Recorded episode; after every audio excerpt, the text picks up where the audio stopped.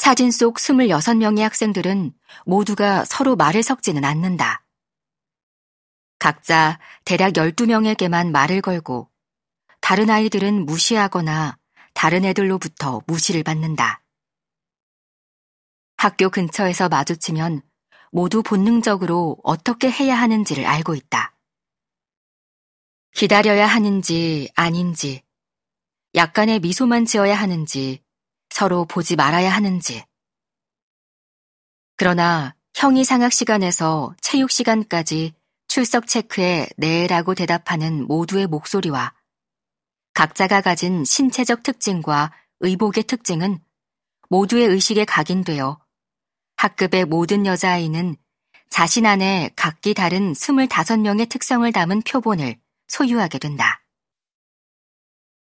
이것은 감정과 판단이 실린 교실 안에서 끊임없이 돌아다니는 총 26개의 시선이다.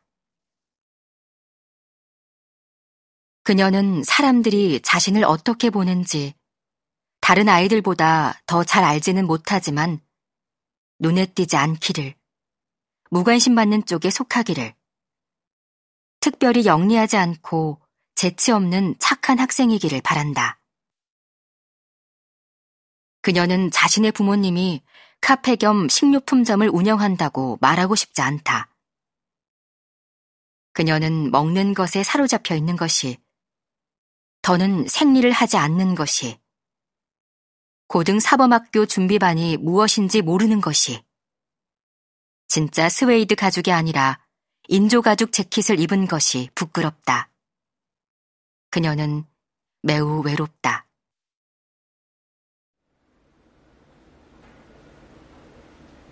그녀는 로저먼드 레이먼의 먼지를 읽고 오늘의 시인 컬렉션에서 그녀가 읽을 수 있는 모든 것들, 쉬페르비엘, 밀로시, 아폴리네르, 내 사랑, 나는 당신이 아직도 나를 사랑한다는 것을 알고 있어요를 읽는다.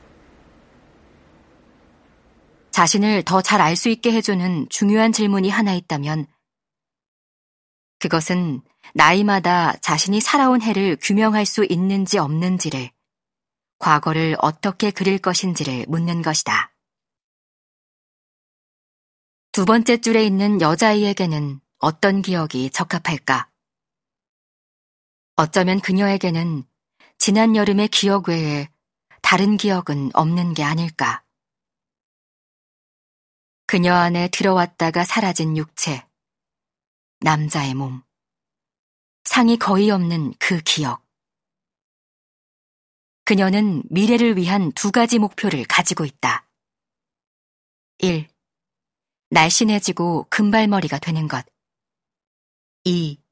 자유롭고 독립적인 세상에 쓸모있는 사람이 되는 것.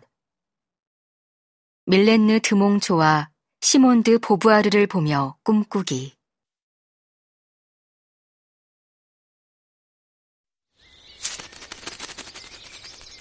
KBS 오디오북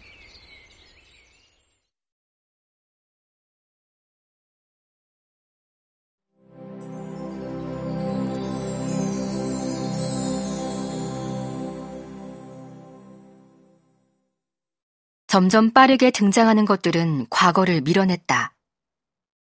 사람들은 용도를 묻지 않고 단지 무언가를 갖고 싶어 했으며 당장 그것에 값을 낼 수 있을 만큼 충분한 돈을 벌지 못하는 것에 괴로워했다. 그들은 수표를 작성하는 데 익숙해졌고 간편한 지불, 소비자 금융 대출을 알게 됐다. 그들은 새로운 것에 어색함이 없었고 청소기와 전기 헤어드라이어를 사용하는 것에 자부심을 느꼈다. 호기심이 의심을 앞섰다. 생으로 먹는 요리, 불에 그슬린 요리, 육회, 향신료와 케첩, 생선 튀김과 가루로 된 피레, 냉동 완두콩, 종려나무 순, 애프터 쉐이브, 욕조에 넣는 Obao, 그리고 개 사료인 Canigou를 알게 됐다.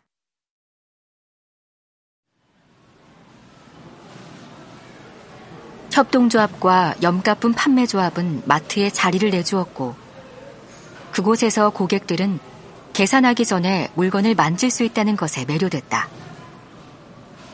우리는 자유로움을 느꼈고 누구에게 묻지 않아도 됐다. 매일 저녁 바르베스 갤러리에서는 무료 시골풍 뷔페로 구매자들을 맞이했다. 중산층 젊은 커플들은 Hellem 커피메이커, 디올의 l'Eau Sauvage, 주파수 변조를 할 수 있는 라디오, 전축, 베니스 커튼, 벽에 거는 황마천, 티크제로 된 거실, 던노필로 매트리스, 개폐식 판이 달린 책상, 서랍 달린 책상, 소설에서만 봤던 이름의 가구들로 품격을 샀다.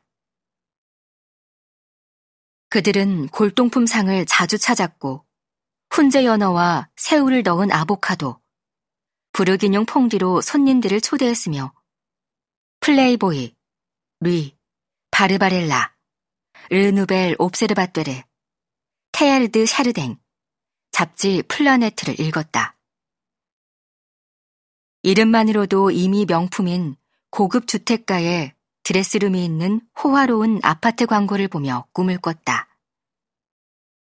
그들은 불안을 감추며 처음으로 비행기를 탔고 그들 아래에 있는 녹색, 금색의 사각형들을 보며 감격했으며 1년 전부터 요청한 전화기를 갖지 못하는 것에 화를 냈다. 전화기의 필요성을 느끼지 못한 다른 이들은 계속해서 우체국을 찾았고 그곳에서는 창구 직원이 번호를 눌러준 후에 그들을 전화부스로 보냈다. 사람들은 지루해하지 않았다. 그들은 즐기기를 원했다. 성공에 관한 소책자 1985년을 위한 성찰에서 미래는 찬란하게 보였다. 힘들고 더러운 일은 모두 로봇이 하게 되고 모든 인간이 문화와 지식을 접하게 된다. 먼 남아프리카에서 이루어진 첫 번째 심장이식은 막연히 죽음을 없애기 위한 첫걸음처럼 보였다.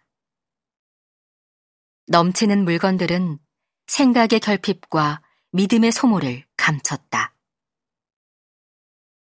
젊은 교수들은 그들이 고등학교 때 배운 라가르드와 미샤르를 이용하여 점수를 주고 기말 시험을 냈고 매번 회보에 권위가 줄어들고 있다라고 주장하는 조합에 가입했다. 리베트의 수녀들은 금서였고 에로틱한 책들은 테랑바그에서 우편으로 구입했다. 사르트르와 보부아르는 TV에 출연하는 것을 거절했다. 그러나 아무도 신경을 쓰지 않았다. 우리는 고갈란 가치와 언어 속에서 계속 살아갔다.